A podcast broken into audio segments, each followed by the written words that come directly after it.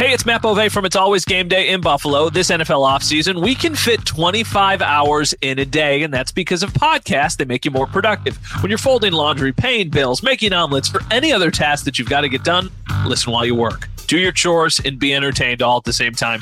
It's all about the Bills, the news, insight, analysis, and of course, some jokes too on demand so it fits into your busy schedule. Follow the It's Always Game Day in Buffalo podcast on the Audacy app or wherever you get your podcasts.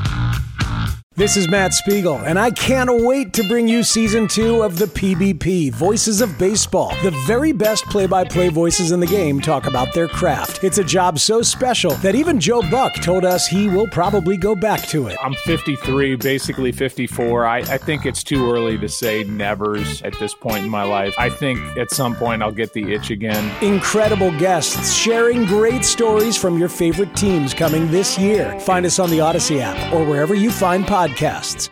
Hey, Bills Mafia. We know there's only one topic every day all Bills all the time. And now Matt Bove and Sal Capaccio are going really deep, talking Bills all year long because it's always game day in Buffalo.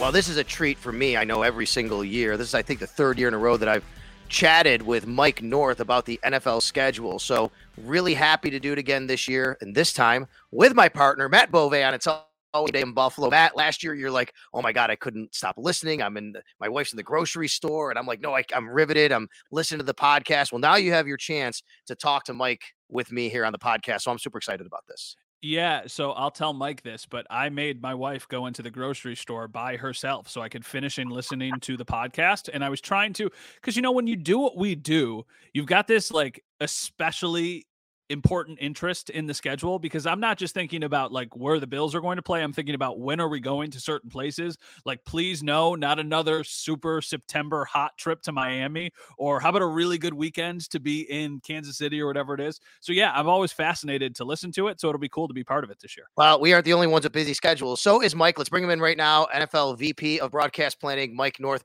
who's actually taking time away from as his kids are at soccer practice tonight. So that's why you see him sitting there in the dark Mike, thank you so much. We appreciate your time tonight. Happy to do it. Thanks for helping me pass the time waiting for soccer practice, Sal.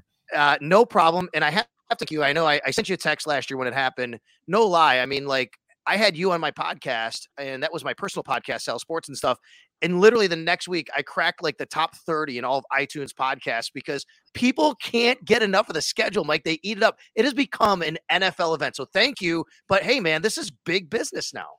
It is. We actually accidentally broke some news last yes. year when I uh, dropped the triple header on Christmas. We hadn't exactly confirmed all that yet, so hopefully there's no uh, you know breaking news this year. But always happy to talk about it. I love that people are interested. It's a fascinating intellectual exercise, and it's kind of this combination of art and science.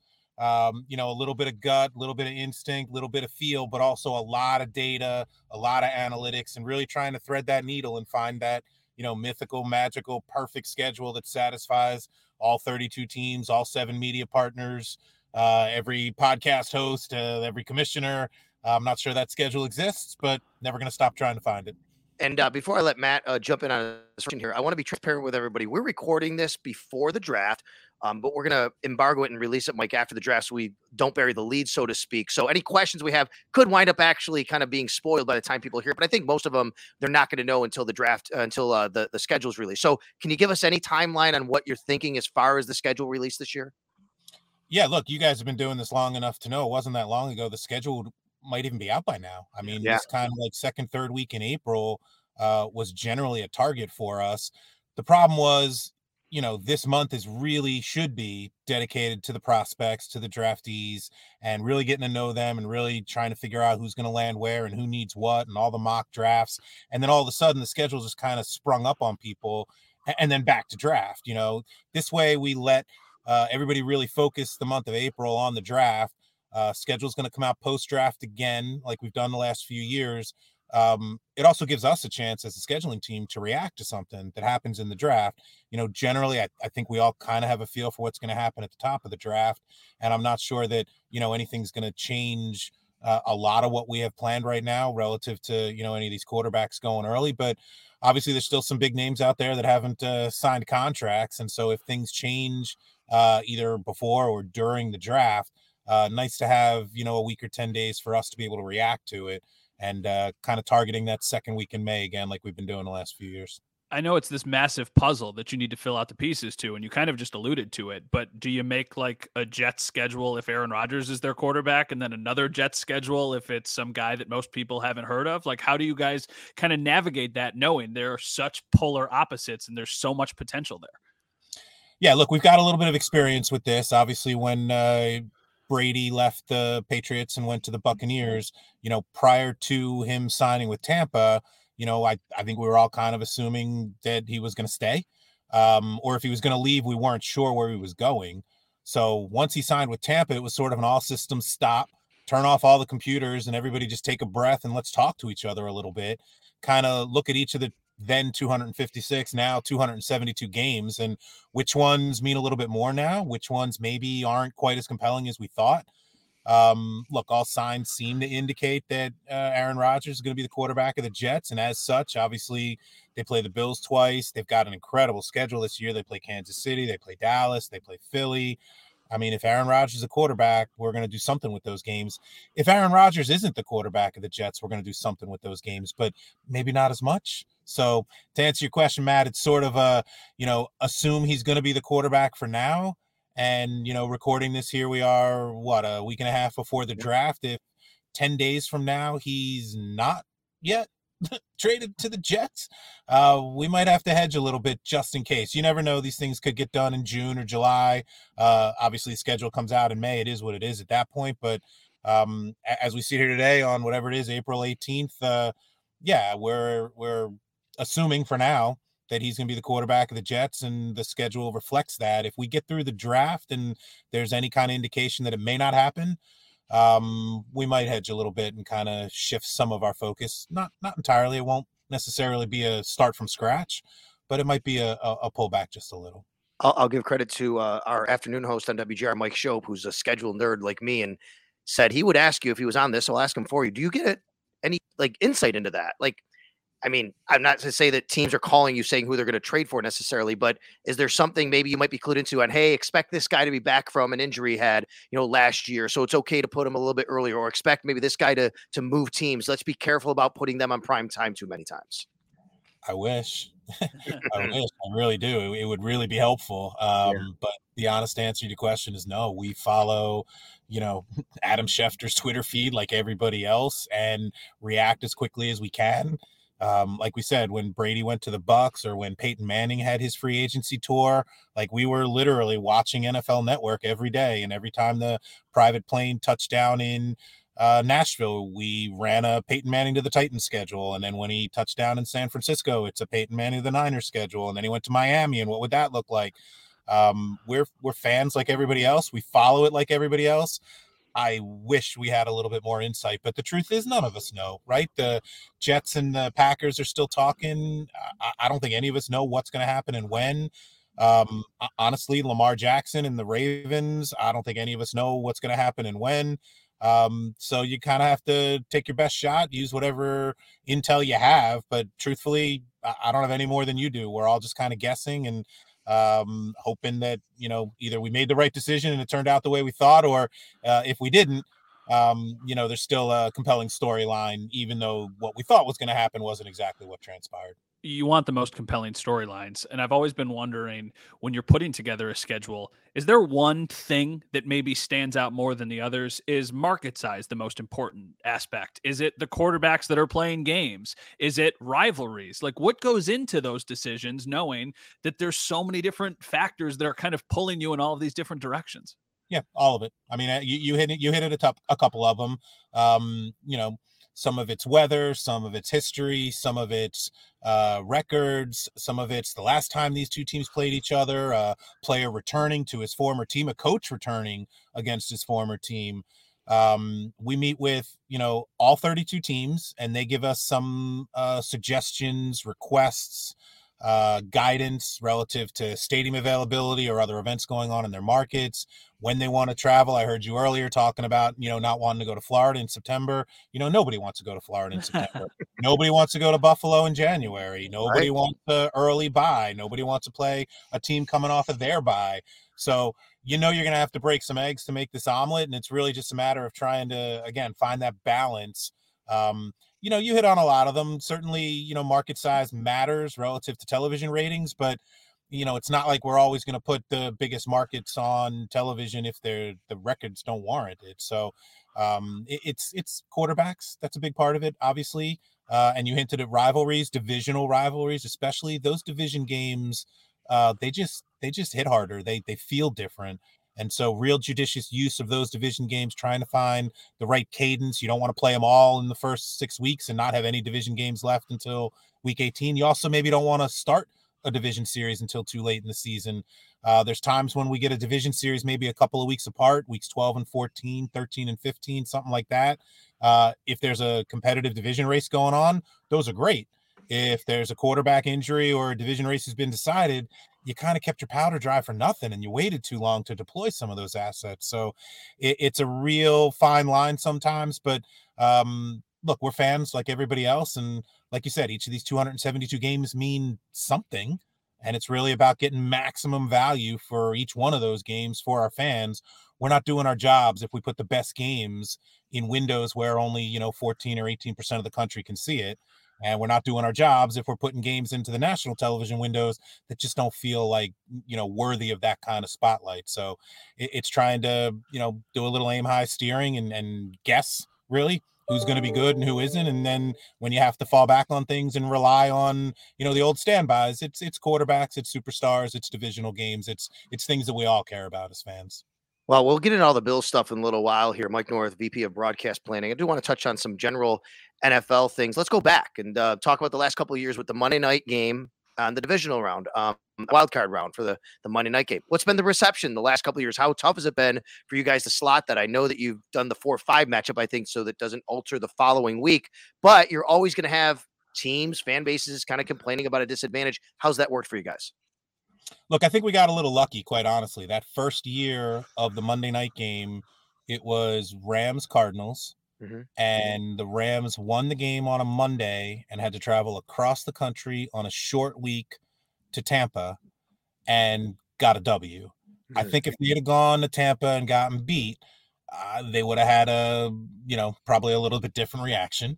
Um, the fact that, you know, teams face these kind of challenges all season long. This is nothing new for our teams. Um, you know, having to play on Monday night and then turn around and get ready for Sunday. What they always tell us is as long as we know, we can plan for it. And yeah. so you know that you're playing on Monday. You know if you're playing the Monday wildcard game, you know you're playing the following Sunday. And as you mentioned, if we play the four or five game on Monday of wildcard weekend, then you know whoever is waiting for the winner of that game knows one game to watch and we get the winner and we get them on Sunday. And the other two teams in that conference know they're playing each other and they know they're playing Saturday. So they can start planning, you know, Sunday night as soon as they win their wild card game. So there's some, you know, agreeable symmetry to play in the four or five game on Monday. I, I, I can't tell you we're always going to play the four or five game on Monday. Sometimes it may just not make sense relative to you know travel or stadium availability or weather or a million other reasons that go into our schedule um, but where we can, yeah, the four or five kind of makes sense. And I think the fact that the Rams did it that first year, went cross country on a short week and got a win and went to the Super Bowl, hard to say that the Monday wild card hurt them. And then you look at last year where we played that Dallas Tampa game and it did whatever it did 30, 35 million viewers. Our fans can find the games on Monday night. And, you know, versus playing that game on a Saturday at one o'clock and playing a triple header Saturday and a triple header Sunday, uh, this has worked out really well. I think we're happy with it. I think ESPN's happy with it. And like I said, I think our clubs have kind of adjusted to it. And you know, it's not a day that they don't normally play. It's not a time slot they don't normally play. It's it's standard practice for our clubs now.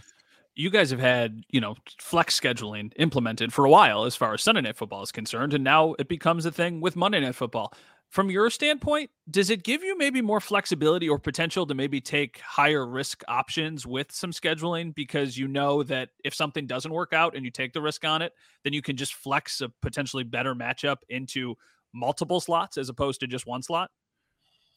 You know, it's a good question. I, I think honestly, for this first couple of years, as we are flexing not just from a Sunday afternoon to a Sunday night, like your point is valid. We could put a riskier quote unquote Sunday night game in December, knowing oh, if we get there and one or both of these teams are out of it, we'll just flex, no problem. We'll fix it in post. Um, but we even really haven't. I mean, we flex maybe one and a half, 1.7 times a year historically. Last year was a bit of an outlier. We had three or four of them, and uh, you know, I, I think flexing on Sunday night, everybody's kind of gotten accustomed to it. Our clubs handle it really well. Our fans, while frustrated, understand it.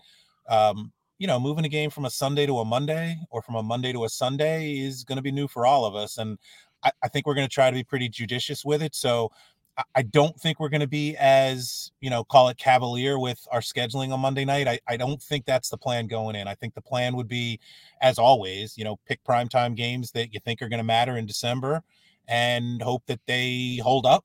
Um, we've been, like I said, very conservative with our flexing on Sunday nights, no more than one or two a year, most years. I think we'll be even more conservative with Monday. So I don't think we're gonna, you know, take real risks on the Monday night schedule. I don't think that's what ESPN wants, and I don't think that's what our teams want. We put you in prime time. It's it's because you deserve it and and you've earned it. And I think we have every expectation that you know when we get there, that game will mean something. And kind of to your point earlier, it's quarterbacks, it's brands, it's division games, you know, maybe less likely to be flexed than something, you know, interconference, two teams that don't yeah. play each other very much. I don't think we'll be that risky with it. I think that we'll try to be pretty conservative about it. Look, it'll happen at some point. None of us know anything. We're guessing, you know, who's going to be good in six months.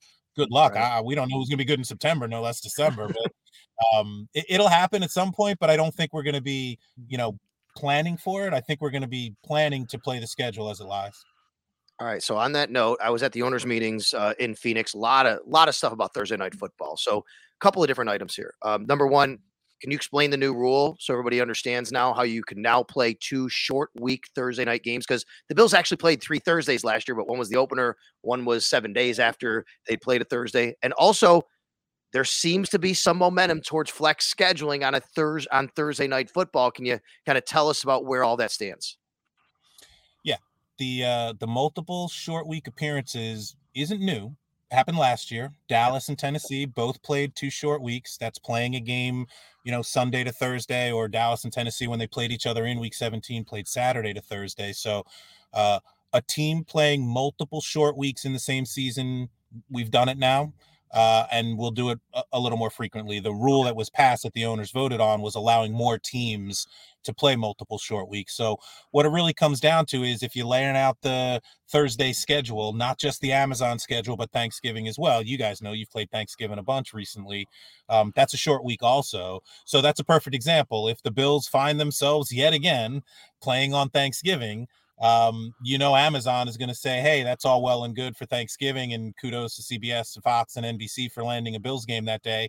Uh, but we, hello, Amazon, we, we'd still like a Bills appearance, please. Um, we're going to need then a second short week. So um, it'll be balancing the teams that are playing on Thanksgiving while also wanting to give them an Amazon appearance. And it'll also be, you know, some of what we've talked about a lot is, you know, play your way into prime time.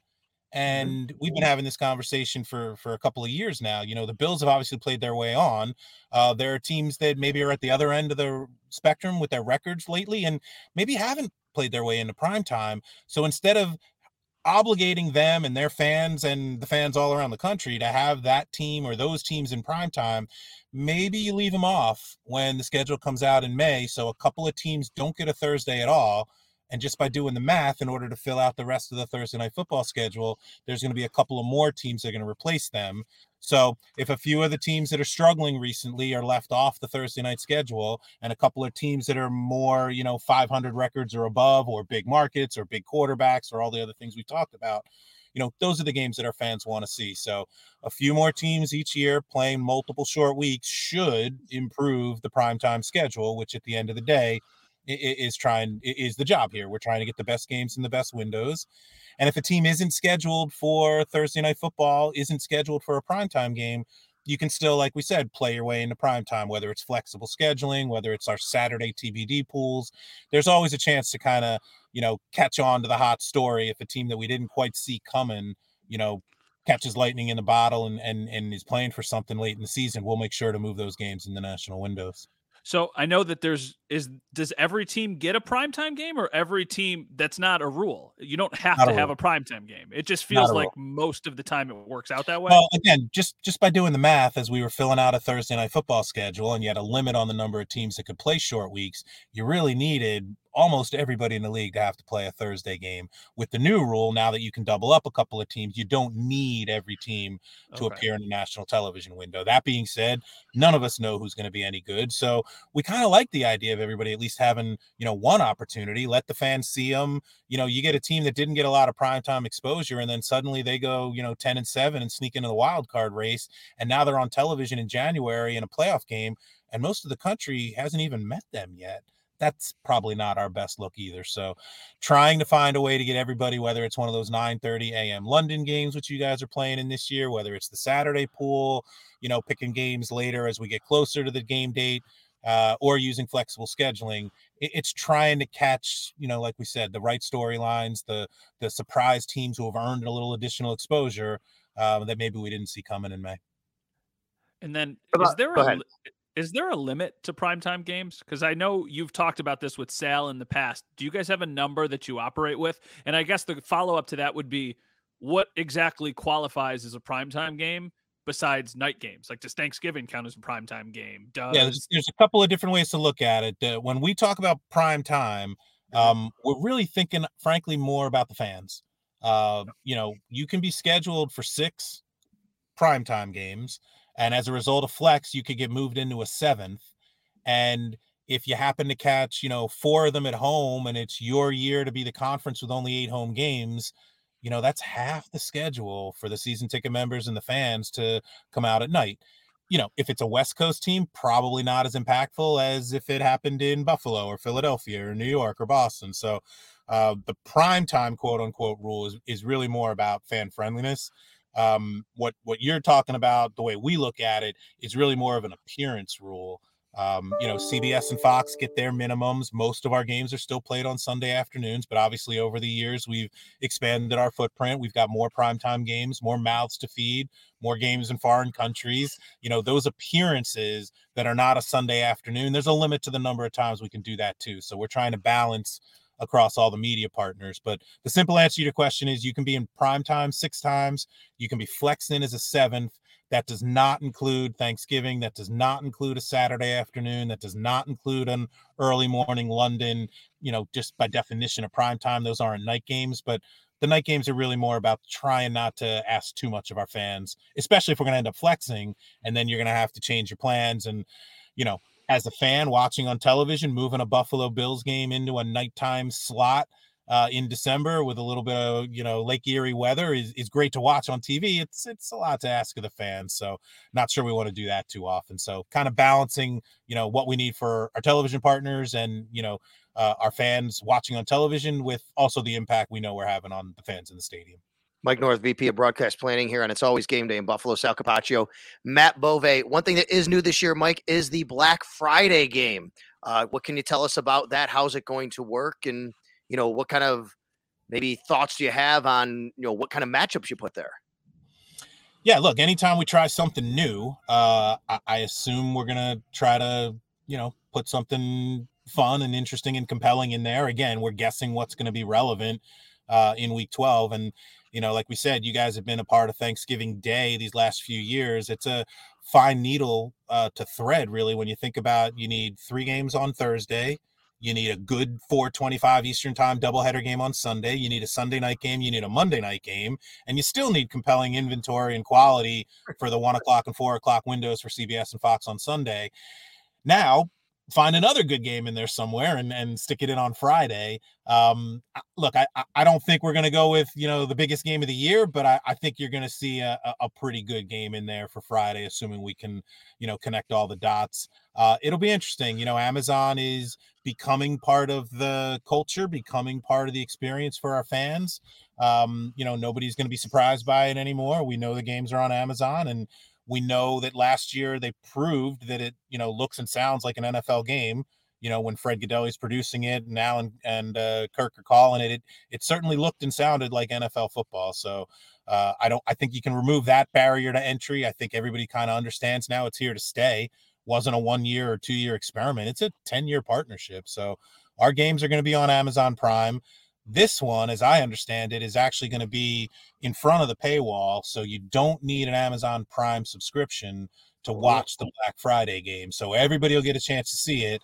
And as such, I, I think we're going to want to find you know a good compelling game in there that that it hopefully still relevant by the time we get to it in week 12 while also still feeding all the other mouths that week. So again you know you can't use dallas you can't use detroit they're spoken for on thursday but mm-hmm. um you know you could see a bills game in there you could see an eagles game in there you could see a packers game in there you could see a chiefs game in there. It'll be something that sounds good that sounds fun that sounds interesting. A division game might make a lot of sense there as you kind of start that run to the playoffs post thanksgiving um, and again, it'll probably just kind of all fold into what that whole weekend is going to look like now. It's going to be a, a lot of football. It's going to be a lot of fun. What Mike, time will that put? What, what, sorry, Matt. What time will that game kick off? Yeah, we're looking for an afternoon kickoff there. Uh, haven't settled it in entirely yet, but you know we know there's a lot of other sports going on that day. We know it's a family day. We know it's a shopping day. Yep, um, yep. But we're probably looking at an afternoon kickoff. Not going to be at night. Uh, it'll be in the afternoon sometime. We're still working through that with Amazon. So, Mike, I've been married for four years, and the Bills have played on Thanksgiving three of those years. So, if you could put in a good word with whoever needs to know to maybe have that Friday game instead of the Thursday game, I think my wife would appreciate it this yeah, year. You may, need so, to, uh, you may need to send her to the supermarket without you again. Uh, yeah, exactly. I need all the help that I can get, Mike. Hey everyone, this is Brett Boone. Would you know it? I've got a podcast going strong in our fourth year. Tune in as I sit down with my friends, some of the biggest names in sports, media, entertainment, for a lot of fun and in depth conversations. As you know, baseball's been my life. It's been in the family for a long time, but it's a lot more than that here. It's sort of like taking a ride in a golf cart around a beautiful track. Join me every week for multiple episodes on the Brett Boone podcast, available on the Audacy app or wherever you get your podcasts. Hey, Rob Bradford here. I have set out on a mission with my good friends at FanDuel to prove what I have known for some time baseball isn't boring. Now I have a daily podcast to prove it with some of the most notable people in the baseball world, screaming baseball isn't boring from the mountaintops or at least agreeing to come on our show. Players, managers, GMs, and yes, even the commissioner of baseball, Rob Manfred. It has been a constant wave of baseball's most powerful voices. So join the revolution, subscribe, and soak in Baseball Isn't Boring. Listen on your Audacy app or wherever you get your podcast. You'll be glad you did. I have a question, and I think this is something that there have been misconceptions about, and I don't know the answer. And I'm somebody who works in television. What are the rules for networks protecting games? Is that a thing? Because last year, I'm sitting there thinking the Chiefs Bills divisional game was one of the best sporting events that I've ever seen. I imagine that has to be in prime time, and then the schedule comes out and it's a CBS 425 game. Does CBS get a chance to be like, no, NFL, this is the game we're protecting. We need this on our network. How does that work? Nobody protects anything in mm-hmm. April and May. Everybody has requests. Everybody has suggestions. Everybody feels like we owe them one from some perceived slight somewhere in recent memory. Um, but nobody protects anything uh, now. We meet with all the network partners. Everybody kind of gives us a wish list truth is you could fill out those wish lists for all of our partners. We all can look at the 272 games and pick the 10 or 15 you know must see tv games. So there's not a lot of drama in their request lists. Um, when we talk about protecting a game there is that concept once the season has started and we start getting into the flexible scheduling weeks then there are opportunities for cbs and fox to protect a game from sunday afternoon. As you can imagine you know the game was scheduled in May. It was on CBS. They've been planning for it, preparing for it, getting ready for it. And then two weeks out, here comes that horrible phone call from Mike. And hey, we're going to take that game away from you. And in their minds, you're just going to take it from us and give it to my competitor, give it to the primetime partner. How's that fair? So there is this concept of protecting a game that CBS and Fox can do on a Sunday afternoon, protect it from going to primetime, protect it from getting cross flex to the other partner but that's you know mid-season on that's not right. there's no such thing here in march and april and yeah it's a little confusing because it, there are a lot of so-called experts out there kind of you know giving their two cents and giving the impression that you know nbc gets to pick this one and cbs gets to pick that one there's no such thing as part of the schedule making process. All 272 games, especially now with the new media deals that kick in this year, literally every single game is a toss up. Every game's a free agent, every game's a jump ball. And the scheduling team, like we said, is trying to look at all 272 of these games and figure out the right home for each one of them. You can't put all the good games on NBC. You can't put all the good games on Fox. You got to let everybody have a couple of bites of the juiciest apples and then hope that your crystal ball in May is pretty clear by the time you get to no less, you know, November and December, but even September. You know, we're going to put games on the schedule for the early part of the season that sound fun and interesting, and and you know, let's get everybody kind of reacquainted and and re-engage with the NFL. And then you want big games through the middle of the season, leading into the holiday period. You want big games at the end of the season. We finish the season with all division games. Once we get to that point, there's a protection or two, but not in March and April. They're all up to us. All right. So to be clear, Bills Chiefs, they're playing again this year. Even if CBS goes pounds the table, Mike, we we have this is our game again. Hey, you respect that, but they have no right to claim it necessarily. That's basically what you're saying, right? Correct. Yep, it's 100 percent right. And look, you think about a Bills Chiefs game, you think about a Bengals Chiefs have been, you know, having a pretty good rivalry developing there in the AFC. And like we said, Kansas City's got a really interesting schedule this year. They play Green Bay, they play the Jets, assuming Aaron Rodgers is there. That game's pretty interesting. Every AFC West game is going to be compelling now. So there's going to be a lot of good Chiefs games. If CBS really wanted Buff Kansas City and they didn't get it, I'm sure they're going to be hoping that they got Cincy, Kansas City, right. or Chargers, Kansas City. And, you know, the job here for us is to kind of spread them all around a little bit so that everybody feels like, hey, I didn't get everything I wanted, but I got enough of what I wanted. I, I feel like I was treated fairly. At the end of the day, that's all we could do. Kind of make sure that everybody feels like they were heard and taken care of to a certain extent. Um, nobody loves their schedule. No team loves their schedule. No network loves their schedule. Everybody's got a little something to gripe about. Hopefully, it's just a little something, and hopefully, it's kind of even across the board. If any one of the television partners calls us the day after the schedule and says, "Oh, champagne on the way, it's the best schedule we've ever got," uh, that's probably not our best schedule. Same with any team. If there's any team that is thrilled beyond belief with their schedule, I'm sure the other three division opponents probably aren't feeling so good about that. So basically, it's trying to disappoint everybody evenly and, and hopefully just a little. Mike, how does the balancing act work for the first game of the year? Because this is something we talked about last year with the Bills specifically because they started the year against the Rams. Like, obviously, no, this year the Chiefs are going to be playing that first game of the year. In my mind, I'm always like, listen, we are football junkies. We will watch the first game no matter who is there but you also want to start with a compelling, fun product. So we're sitting there again here in Buffalo and we're like, hey, Bills Chiefs, like you could start the season with that and everybody would be hyped. But at the same time, you could start Chiefs versus the JV football team on Grand Island and I would still be watching that game. Yeah, I'd watch that one too. Um, no, look, Bills are in the JV Grand Island Vikings, Matt. Yeah. Bills are in the conversation. There's no question. Um, as we hinted at though, like Kansas City's got a really good schedule this year and a really good home schedule. So as football junkies, you're right. We're gonna watch just about anything we put on kickoff there in Kansas City. You could make a real good case for Buffalo. You could make a real good case for any of the division games. The Chargers always play them tough. The Raiders have a new quarterback. The Broncos have a new coach. Any of those would be pretty interesting in week one. You could look at the NFC games. Detroit maybe the hottest team in the league last year down the stretch. Wouldn't it be fun to kind of reward them with that kind of showpiece game and, and go in there week one and, and try to give the Chiefs a game? I think Chicago's really interesting. I'd watch Bears Chiefs that opening game. I think Justin Fields, you know, a lot of quarterbacks in this league kind of figure it out in year two. And that guy was all kinds of exciting last year. I would watch that. I, like we said, Bills would be great. Cincinnati would be great. Philly would be interesting, right? You could just kind of pick up where we left off in that fun Super Bowl. It was a, you know, track meet back and forth. Let's run it back. Let's pick it up right where we left off. So hmm. it, it's rare to have a year like this. And it's due, obviously, you know, a lot due to Kansas City and, and the compelling nature of that team and their record the last few years and a couple of Super Bowl wins.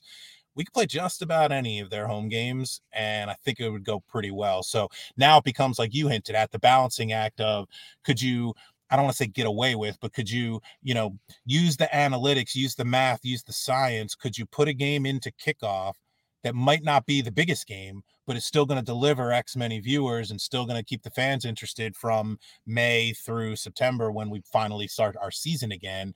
And then you could save a Buffalo, Kansas City, or a Cincy, Kansas City, or a Philly, Kansas City for later in the season when you might be able to get just as much, if not more, value out of it, assuming all those teams are still good and competitive. You can't go wrong playing it in week one. Everybody's tied for first. You start saving some of those games and saying, oh, I'm counting on this to mean something in December and then you know you get an injury you get a bad break you go the other way and somebody's already clinched a playoff spot. I wouldn't want to you know waste one of our best games of the year by waiting too long to play it. So it, it's trying to strike the balance. It's trying to give the computers and the software uh, you know, enough flexibility to kind of have an opportunity, like we said, to disappoint everybody evenly. You got to have some three game road trips in there. There's going to be some travel considerations. There's going to be teams coming off byes, playing teams on the road. I mean, there's going to be all kinds of things that people are going to be frustrated by. Um, I don't want necessarily to let you know us deciding right now kickoff has to be buffalo kansas city whatever's down that road we're prepared for it I like the idea of giving the computers and the software a little bit more flexibility and then letting the humans kind of see a finished jigsaw puzzle and then react to it. Well, kickoff's better than we had hoped or better than we had planned, but it's okay. Look at what we got for the rest of Sunday night or CBS or ESPN and just kind of see as many contender schedules as you can with as many different options as you can and hopefully pick the winner. All right, you're making me a feel feel good on one point and feel bad on another. Here's why I feel good. I've been saying Chicago as well. I think it's a compelling team. I, I think that would fit. And we've been talking about that on the radio. And I think, you know, I wouldn't go against Chicago with Justin Fields and what they're doing in the offseason. But I've been of the mindset, and now you're convincing me the other way could be possible, Mike.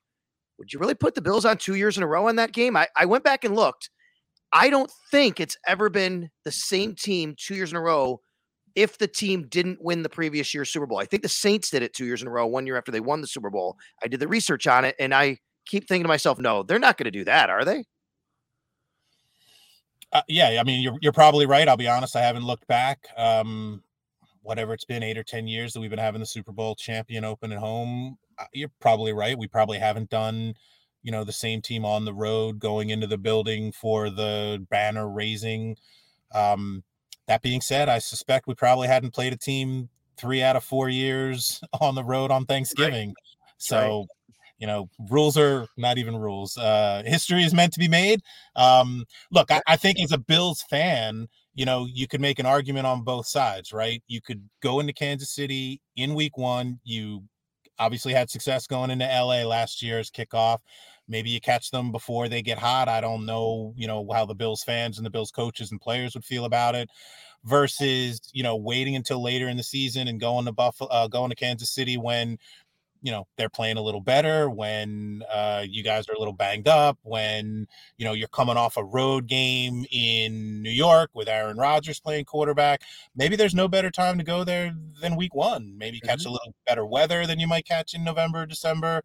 Um, yeah I mean I, I wish I could give you a better you know mathematical answer but I could tell you right now you're you got a one and eight shot. I, I think that's kind of how we're looking at it.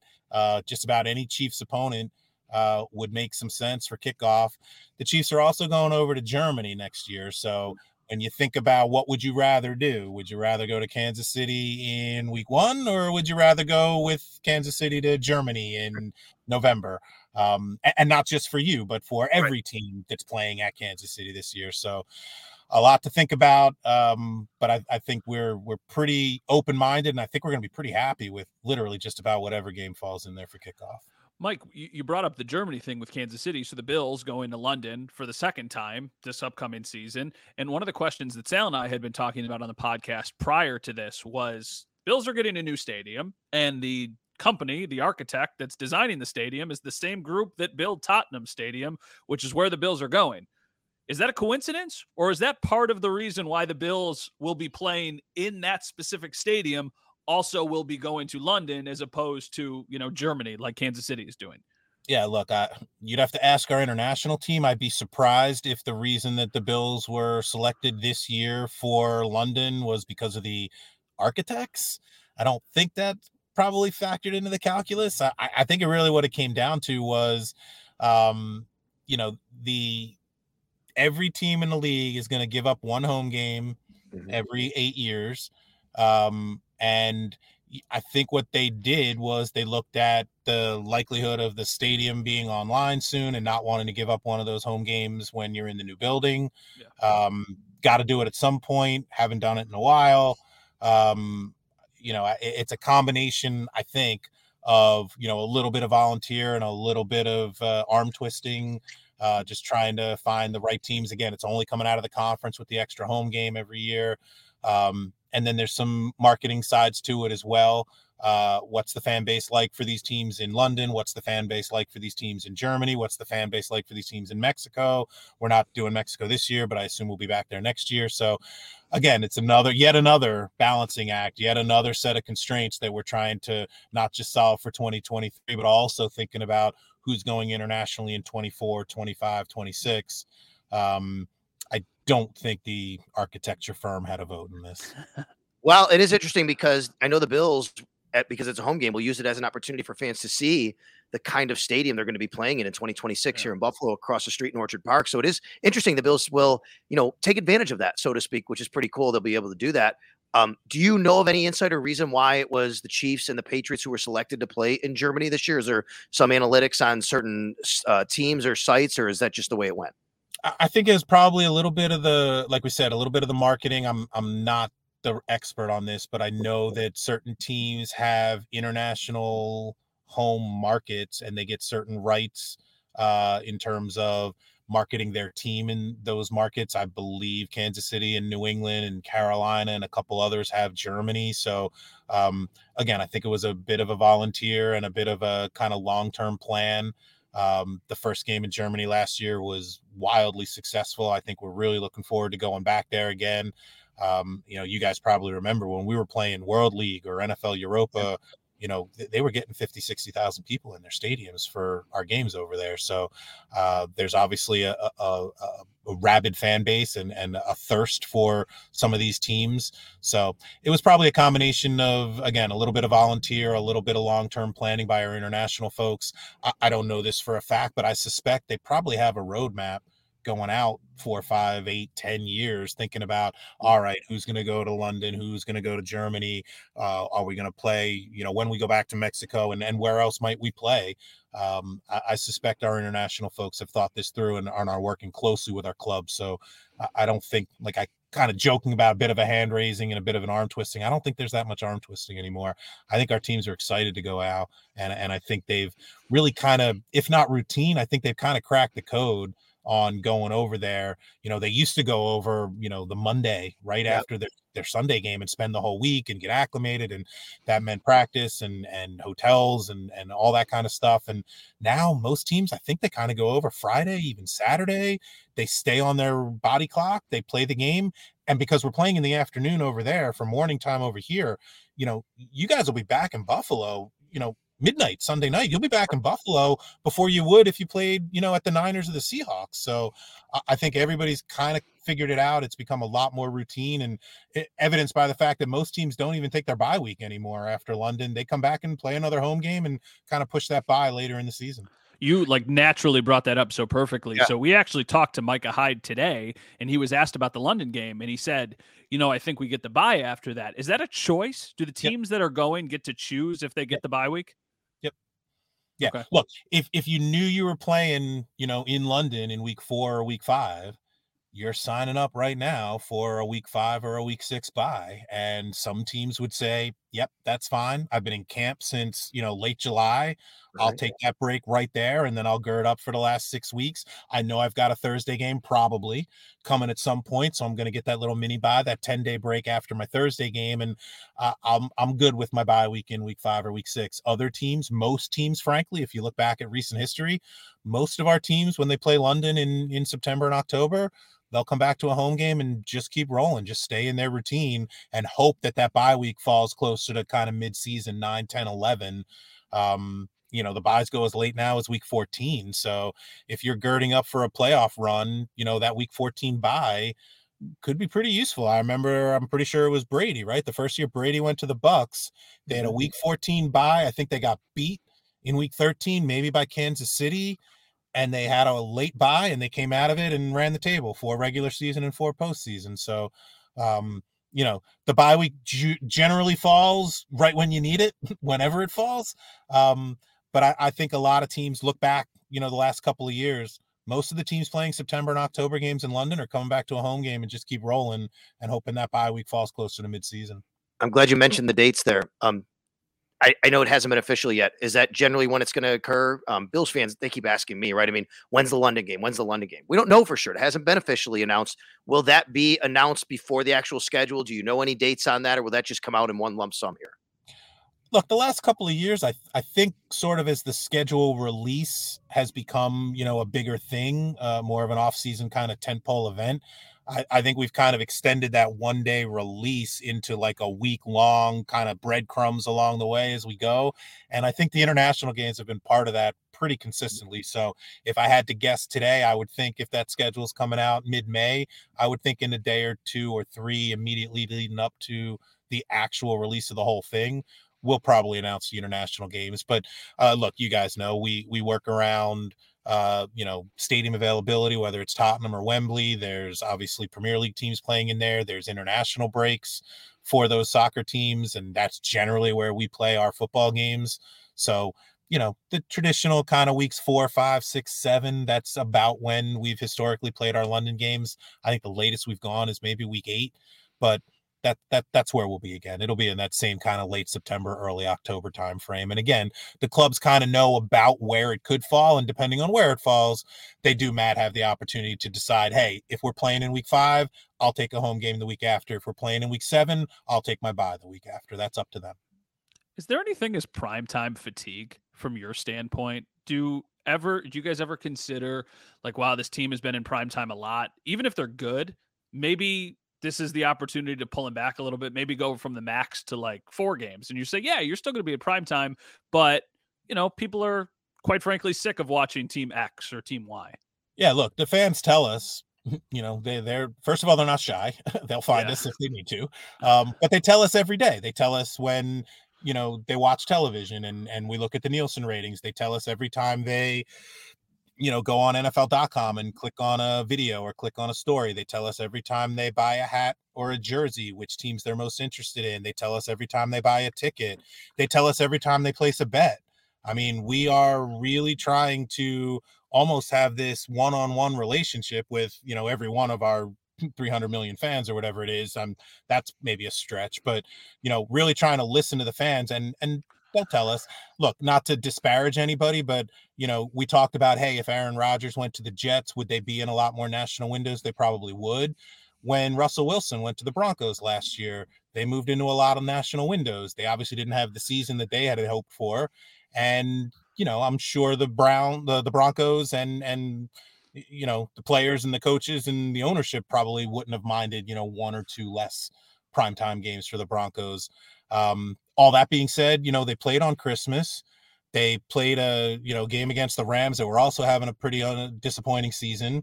It was not a competitive game and 23 24 million people still watched. So primetime fatigue if that game had drawn 10 million people you know i, I suspect we would have kind of rethought you know one or both of those teams in primetime this year. The fans tell us what they're interested in and they they tell us every day and trying to listen to them again it's hard when you're building this thing in april and may trying to gauge who's going to be compelling six months seven months from now but um you know our, our fans let us know every day with every action and every interaction with us and we try to pay attention to that as most we can I, I forgot one on Europe I want to ask before I get to my next question.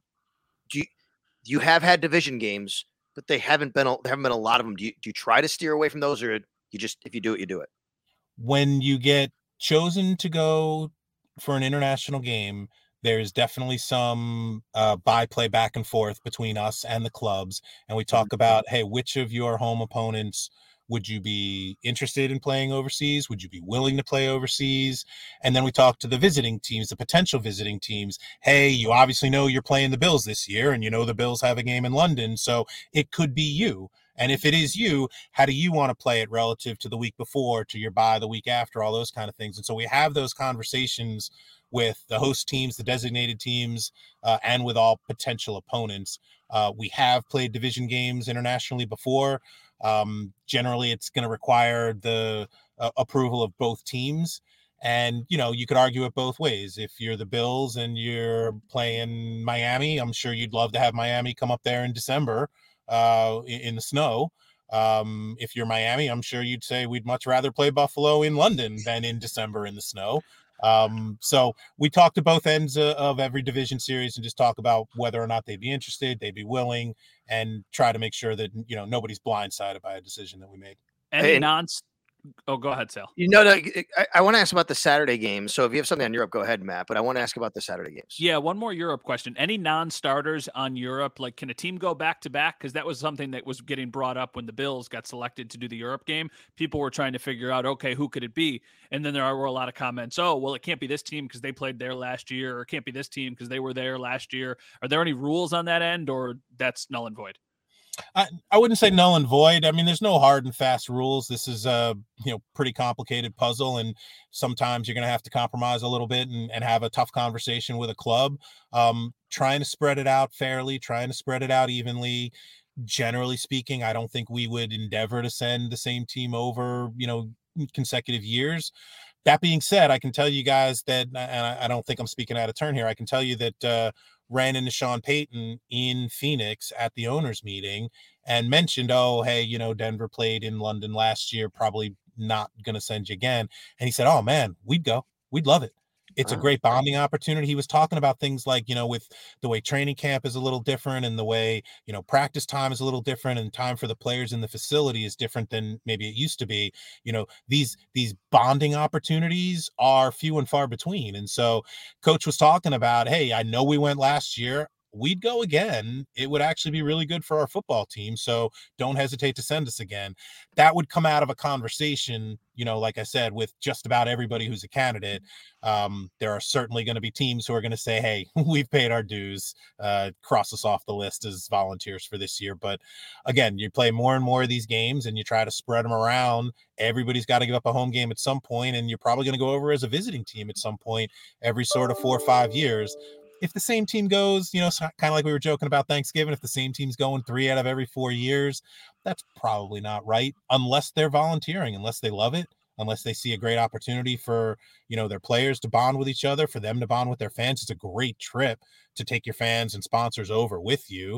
Mm-hmm. And you kind of build a little fan base over there in, you know, a foreign country. And then those fans become fans and they come over here for games, you know, in the fall, um, there's a lot of positives and a lot of peripheral around just the 60 minute football game. And again, I don't think we would shove it down anybody's throat if they were adamantly opposed, but um, it, will be a conversation with literally every team who's a candidate and trying to figure out who's good with it, who would prefer not to, and, and who's really begging for it.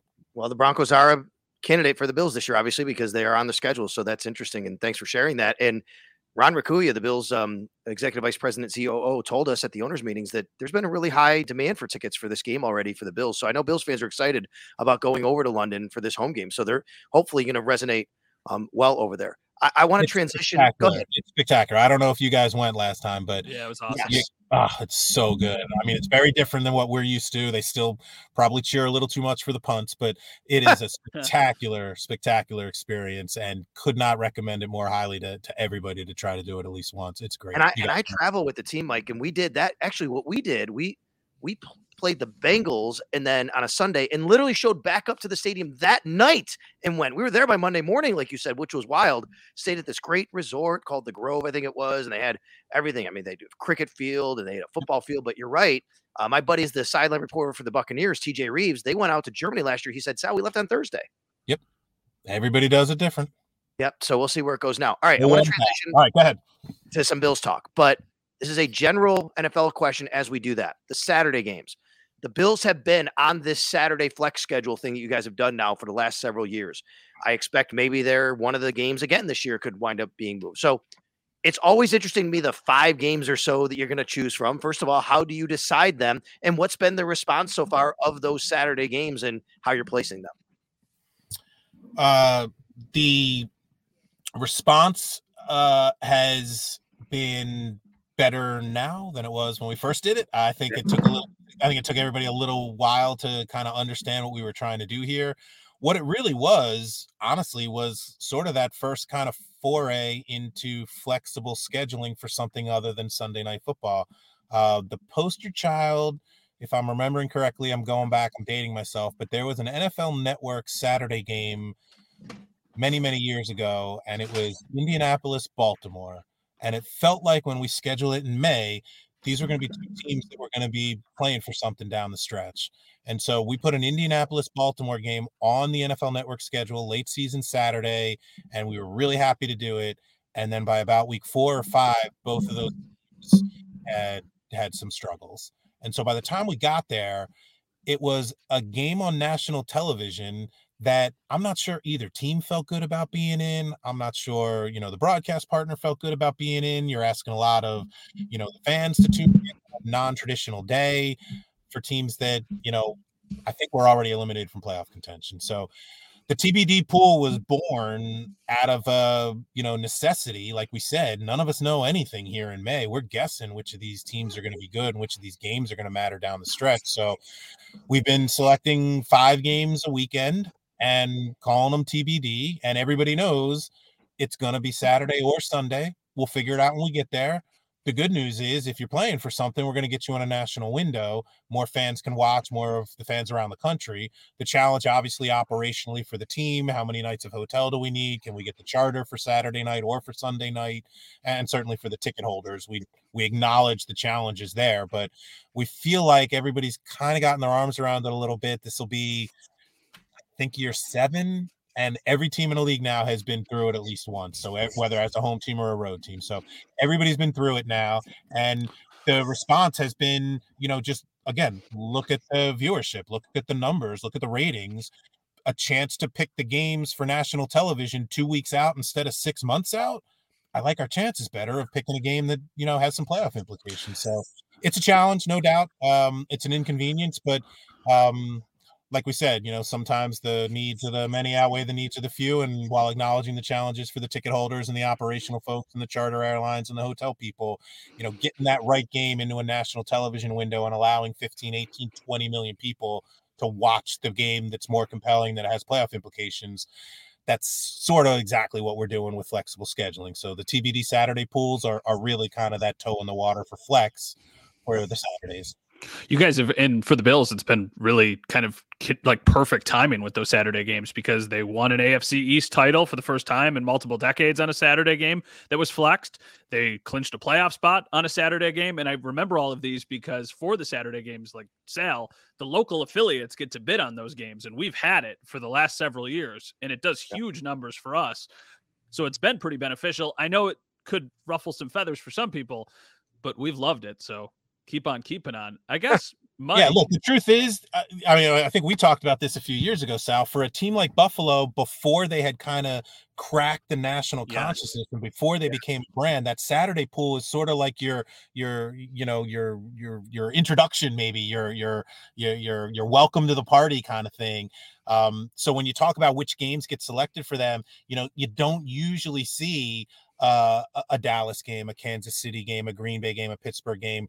To your point earlier, Matt, those guys have plenty of primetime experience, mm-hmm. primetime exposure. I'm not sure we need to expose those teams, but maybe instead of like you were talking earlier about putting a team on Monday Night Football and saying, oh, this might be a risk. We might have to flex out of it. Do it the other way. Put them in the Saturday pool. And if they play their way on, here's an opportunity to reward them for that instead of punishing them for you know our crystal ball not being clear in May. So it's some of those kind of surprise teams. It's an opportunity for teams that maybe haven't kind of cracked the national consciousness yet to still have an opportunity. And like we said, you're getting down the stretch right there. There's playoff implications for those games. People clinching playoff spots, getting eliminated, fighting to stay alive, and these teams are going to be playing in January. It's good for our fans to kind of see them and meet them and watch them play a couple of times before it, you know, before it's uh, you know, elimination time. Are the Bills still in the upper echelon of the teams that are going oh, yeah. to be showcased because yeah. of the recent success in Josh Allen? Yes. Full stop. Yes. You think about your, you know, your top end brands. You think about who do you want to watch? Who will you stay up to watch? Who will you change your plans to watch? The Bills are absolutely in that category now. And, you know, due in large part to the quarterback. Obviously, there's that next step that you have to take. You see how, you know, the Chiefs have sort of ascended and, and kind of risen now with a couple of trophies. You know, that's that's really the next step for the Bills. You know, the regular season success is there. Um, it, it's going to be a, you know, deep playoff run and a Super Bowl appearance and a, and a ring that's really to, you know, it, it takes a while to kind of build yourself up and get into that upper echelon. But once you're there, you're kind of sticky. Like people remember and, and people become fans. And there are Bills fans now all across the country that maybe we haven't had since you know the four Super Bowls back in the 80s or 70s, whenever it was. So um, the, the answer to your question is yes, the Bills are there. They are in a top tier, and their national television exposure will reflect that when the schedule comes out. Well, you've mentioned a couple of times that they've played Thanksgiving three out of the last four years. Um, you know, can you get, as Matt said earlier, primetime fatigue? Can you get Thanksgiving fatigue, or oh no, hey, we if this is this is going to work, this is going to work. You mentioned the Look, again, I, I, again, I would I would tell you that you know if our fans were tired of watching the Bills on Thanksgiving, we wouldn't be doing 30, 35, 38 million people for Bills right. games on Thanksgiving. So, um, look, God's honest truth, I, would be surprised if they ended up on Thanksgiving yet again. To tell you it's an absolute non-starter wouldn't be fair. Um, but you know they don't play Detroit. Um, I, I don't know that you know a, a, a Thursday night game on NFL on uh, NBC is you know in the cards. My my hunch is they're probably not heading for Thanksgiving this year, but they're certainly in the conversation for Black Friday. They've got some real interesting games that um, again you talk about a, a, a first time we're doing something like this, a national brand, a superstar quarterback. That's kind of what we're looking for. So they're certainly in the conversation.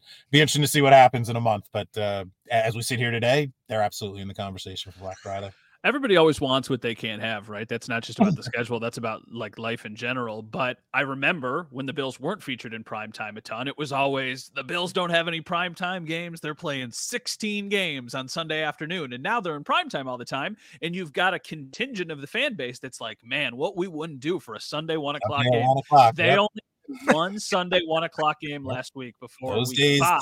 Those days may be over for a while. Uh, those days I mean, look, it, yeah. there's still going to be a few. There, there there's always going to be a couple, but um, yeah, this is this is the you know the coaches talk about this all the time. They talk about getting into a routine, and especially for yep. new coaches getting into a routine, and they challenge us all the time. Hey, you know, I could really use like four Sunday one o'clock games just to start the season. Like coach, that's not how this works, man. Everybody wants to see you and everybody wants to see your quarterback. And, you know, those Sunday one o'clock windows, sometimes the best we could do is distribute that game to 25 or 30% of the country. That's not fair to the rest of the fans to miss a good game because you know there's eight or nine other games going on at the same time so the better you get the more non-routine your schedule becomes and yeah there's obviously a section of the fan base that longs for the days of sunday at one o'clock but you know that usually came with a you know four and 12 record i think everybody would rather have what we have now uh, this is basically a two part question, but it seems like the majority of the really good young quarterbacks you want to highlight are in the AFC, which obviously then, you know, gets you more towards maybe kind of leaning that way in primetime games. Maybe you don't want to and you want to even it out. But also, the second part of this is the Bengals. Are they now a team that's right up there? The Bills lost them in the playoffs. They have Joe Burrow, Ja'Marr Chase, team that now we can start seeing a lot more in the primetime window. Yeah, I'll take the second part of your question first. There's okay. no doubt that if you think about, you know, that real upper tier of the AFC, I think you kind of got to start with the, you know, Trinity, the the Cincinnati, Buffalo, Kansas City. They keep winning their divisions, which means they keep playing each other, and every time those three teams play, something crazy happens and they're always good games and that's probably where the conference is going to get decided so yep. there's no question that's the upper tier of the AFC I think if Aaron Rodgers signs with the Jets you know they're going to be maybe just below that I think certainly early in the season fan interest is going to be pretty high just to see you know what that's going to be like and what he's going to be like they've got a little bit of a history there with Brett Favre coming over to the Jets a few years ago and fan interest was spectacular. I, I, imagine something similar this time around. Then you've got your, you know, venerable brands, your Pittsburghs, your New Englands, um, and then like we said earlier, you, you've got all these young quarterbacks. You know, the Chargers are phenomenally interesting. Uh, I'd love to know what's going to happen with Lamar. We may not know before the schedule comes out. Um, Tua back for a fifth year in Miami. I mean, you could almost, you know, throw a dart and pick a good AFC matchup right now. It's great for the scheduling team. It, it's it's awesome to have that much inventory, that many good stories to be able to rely on. Um, that being said, you know you've got your old standbys, you got your ones that you can always trust, you can always count on. Um, the interesting thing is, you said the, the balance of power is maybe kind yeah. of shifted a little bit to the AFC, where for years it was always on the other side of the ledger. It was always Philadelphia and Chicago and Green Bay and San Francisco and Washington and New York. You know, those teams are still good, but you talk about, you know, I, I watch all the time on NFL Network or on Twitter, and you talk about, hey, show me the top five, top 10 quarterbacks in the NFL right now it sure does seem like the vast majority of them are in the AFC. So almost anytime any of those teams are going to play each other, it's going to be compelling. It's going to be interesting. Um, and yeah, there, there's no question that uh, Buffalo, Cincy, Kansas City is, is is definitely up there at the top top tier. That was the second part of your question. What was the first part yep, of your question? No, you got it. That was just about the. Uh, does it make it more challenging for you to say we, we can't have that many AFC versus NFC, but we still have yeah. to highlight these quarterbacks? Yeah. You know. Well, again, remember the new media deals that kick in with this year we don't really have the distinction anymore between a AFC game and an NFC right. game. Literally, all 272 are toss-ups. So, whereas in the old days, your point was valid. You can't take too many AFC games away from CBS and put them in prime time. Right. You have to take, and it was the other way for a while, right? You could always find good NFC games for prime. You almost had to like I don't want to say scrap to bottom of the barrel, but you almost had to like have a couple of reaches in there to get your AFC games. We don't have that issue anymore. All 272 games, every single one's a candidate for every single television window. Yes, there's still going to be an AFC slant to the CBS package and an NFC slant uh, to the Fox package, but it's it's if if we all believe that more Buffalo, more Cincy, more KC, more Vegas, more New England, more Pittsburgh, more Miami in prime time is the right thing for the fans, we'll do it. What's the rhyme or reason, if any, for a lot of the kind of trends that we see, specifically when I'm talking about the Bills schedule of like, okay, they play a game in September in Miami and they're going to go to New England sometime around Christmas. And then chances are Miami is going to be in Buffalo when it's snowing. Are these things you guys kind of plan on? No. Honestly, most of that is is random. If, if it happens too many times in a row, I get the question. Um, but the truth is, if it happens that many times in a row, we should probably put our thumb on the scale and go the other way. Um, th- there's there's no rhyme or reason to that. We're certainly not looking to send you know certain teams to Miami in September, or we're certainly not looking to send Miami to uh, cold weather sites in December. That being said, you know everybody in Miami's division other than them is a cold weather site. So yeah. they got to go somewhere and play their road division games. I'm sure they'd love all three of them to be in September, um, but that's probably not likely either. Um, but certainly, you know, if we've sent Miami to Buffalo in week 16 four years in a row, the Dolphins will not be shy about reminding us of that. And they're probably right. And I'm quite sure, Mike, you heard the response last year after the Bills played in like 100 degree heat in September in Miami last year at one o'clock. But you know, I mean, I don't, you, you can't control weather, obviously. I, I know I was there and it was really hot, but I'm sure you've you've heard that as well percolate. So I don't know if you have to be mindful of that or you say, look, it's just unfortunately that's what happened yeah, look, again, I, I don't think bad luck moves around. I don't think it should land on the same team the same way year after year after year. So that's part of our calculus as we talk about some of this is gut and feel, and some of it is math and science. Some of it is also just being human. And I think if the same bad, you know, break has happened to the same team over and over and over again, we should throw up a roadblock. We should have better guardrails to preclude something like that from happening over and over and over again. That being said, I'm I'm certainly not the health and safety expert. I know our folks definitely were fully aware of the challenges playing in Miami in September, but you know, the same way the Bills have a home field advantage in December when it gets cold, I, I assume Miami has a home field advantage when they get some of those teams down there in the heat. I don't think we want to be risky. I don't think we want to, you know, obviously have any health scares, but uh, you know, Miami's got to kind of walk that same line. I'm sure their team and their coach loves to have, you know, cold weather teams in their building when it's warm. I'm sure their fans might say, Hey, can we play this game at four o'clock or eight o'clock? It's too hot. You know, same thing in Tampa, same thing in Jacksonville. It's a fine line between, you know, the football side of the house and the, you know, customer service side of the house. Do teams have conversations with you? I know I know you said there's a pretty open dialogue. Do teams like the Bills have conversations of like, hey, could we get some more games in the fall when the weather's nice as opposed to three home games in December because we don't know how those games are going to do? Are, are those dialogues, those conversations had? Yeah. Yeah. look, not shy about this. I mean, people know where to find me. always happen to have this conversation. Howard Katz been running this process for 15 years now. He is front and center and always available and talks to everyone that wants to talk to him. Doesn't shy away from any of this. So, yes, those conversations can happen. But again, it's a it's a weird kind of line to walk if you're you know the COO and you're thinking about you know customer service and ticket sales and revenue then yeah, I'm sure you'd want all your games in September, but that probably means what four of your last six on the road.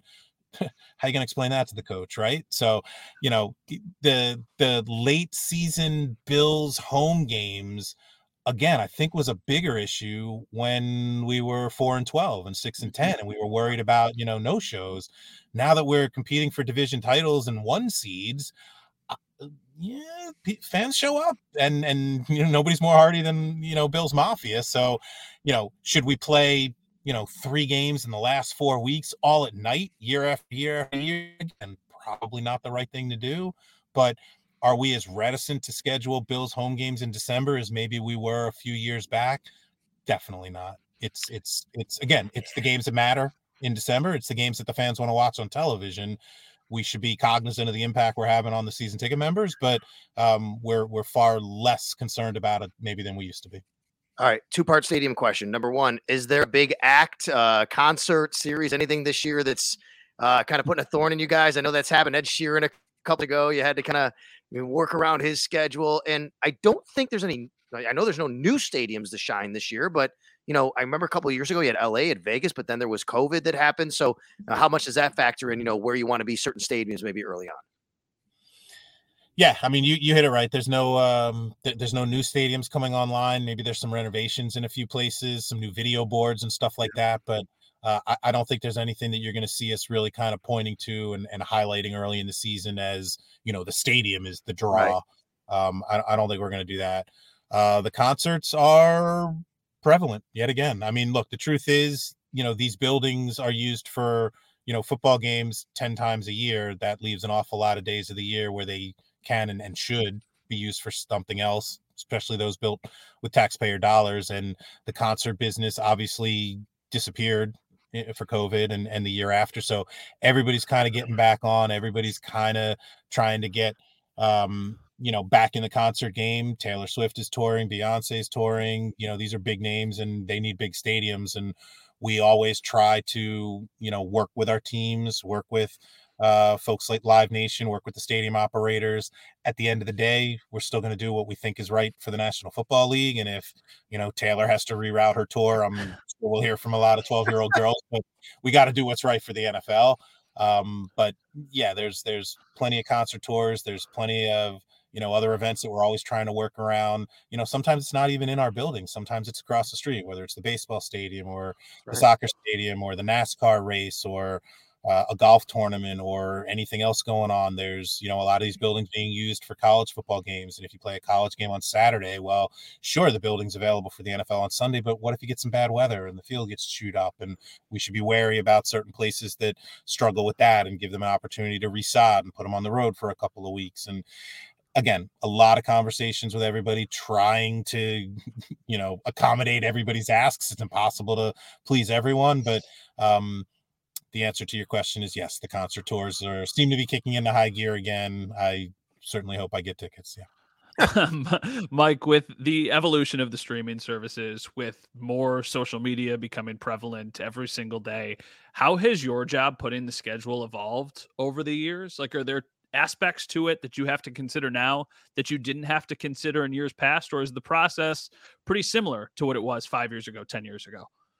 Yeah, look, the truth is the process isn't that different. The number of mouths to feed is, is very different. And the um call it the uh the, the the quality of the constituent the intelligence of the constituents. Like this little cottage industry here of dissecting the schedule and really trying to do the analytics about who got the best and who got the worst and why did the league do this? You know i don't remember this 15 years ago and i was here and i was still doing it. Now the fact that you know we can sit here and talk about it for an hour and a half just shows how many more people care about it and that part's awesome but also all those people who care about it are probably going to unearth something in there that you know we're maybe not going to be that proud of. So the truth is it's it, you know as the constituents get smarter as the number of mouths to feed gets more and more um you know we're trying to slice this pie even more and more thinly and it's it's getting harder. I mean uh the the pro- the job was never easy. Uh it's certainly harder than it's ever been and probably not as hard as it's going to be.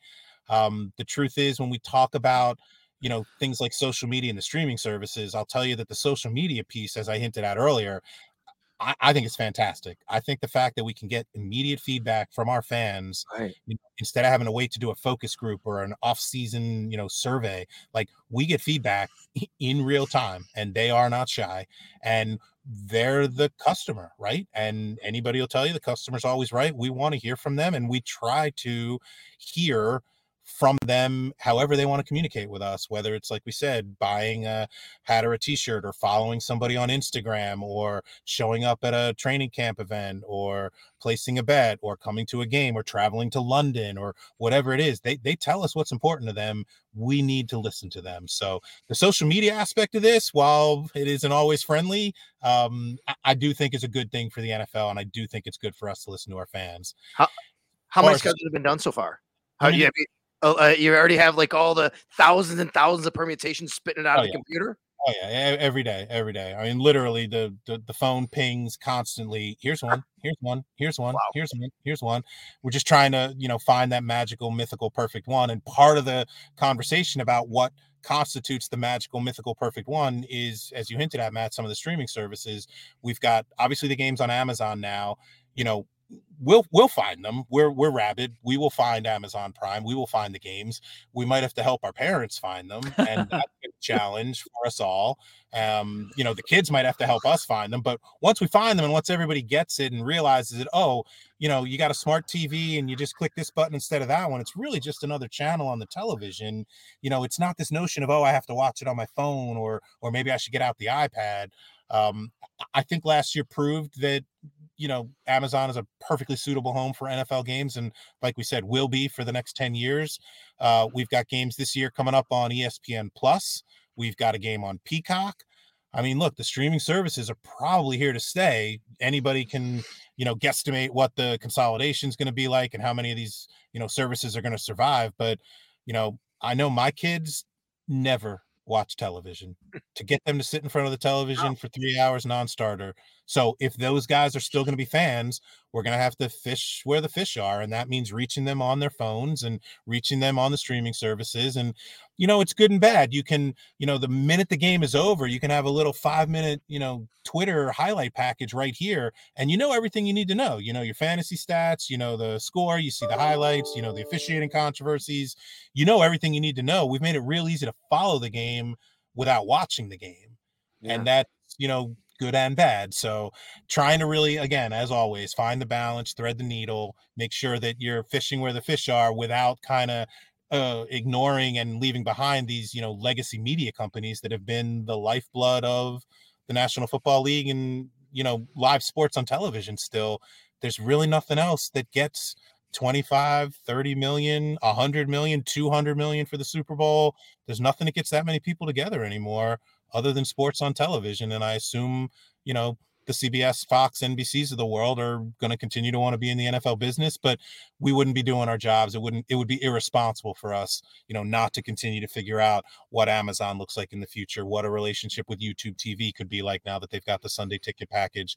Those partners are obviously extremely important, you know, not just 10 years from now for the NFL, but today. All right. So what happens when the schedule's done? Who calls whom? Is it an email? Like, do you get does Howard Katz get on the phone with Terry Pegula or Brandon Beane? Is there an email that gets sent? How do the teams find out the schedule? Yeah, everybody, uh, it's up to them. Uh, we'll reach out. We'll let them know. You know, somewhere in middle of May, hey, everybody, you know, white smoke. We've got one that the commissioner has approved, uh, and we're going to shoot to release it on, you know, day X, whatever it is, May 18th, whatever the date is. We're going to release it on this day, and we're going to give it to you uh, a day or two before so that you guys can you know price your tickets build your social media graphics have your websites ready to go do your interviews with your coaches uh, start planning your hotels uh, charter flights whatever it is. Uh, so the clubs will get it uh, just a little bit ahead of time and it'll be up to them how they want to get it. Uh, we'll reach out to Mr. Pegula. We'll see. I, I, used to give it to Kim. It used to be one of my favorite calls of the year. I'm I'm hoping that obviously that she's doing good and, and someday I can make that call again. Uh, but we'll reach out to Mr. P and we'll ask him if he wants it, if the GM wants it, if if somebody in football ops wants it, if Boyko wants it in the PR department. We'll make sure that the Bills get it ahead of time.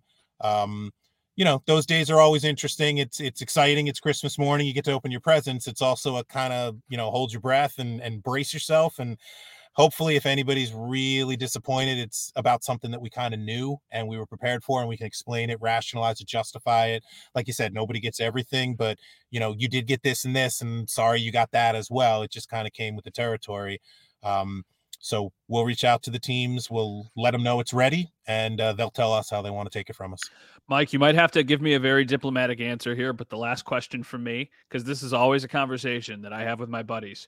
Do you have a favorite theme music for any of your partners? Like, do you enjoy the music for football at any of your partners more wow. than another? Like, I'm I'm can stand here and tell you, Monday Night Football is my favorite music, but I know not everybody feels that way. Do you have one that's like especially nostalgic or that you really like?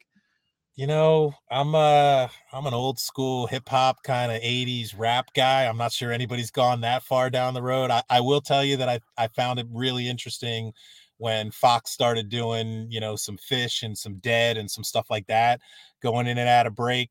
Um, that was new, and I was surprised to see that many people kind of catching up to it and, and being interested by it. Um, it's interesting that that's become a bit of a cottage industry now.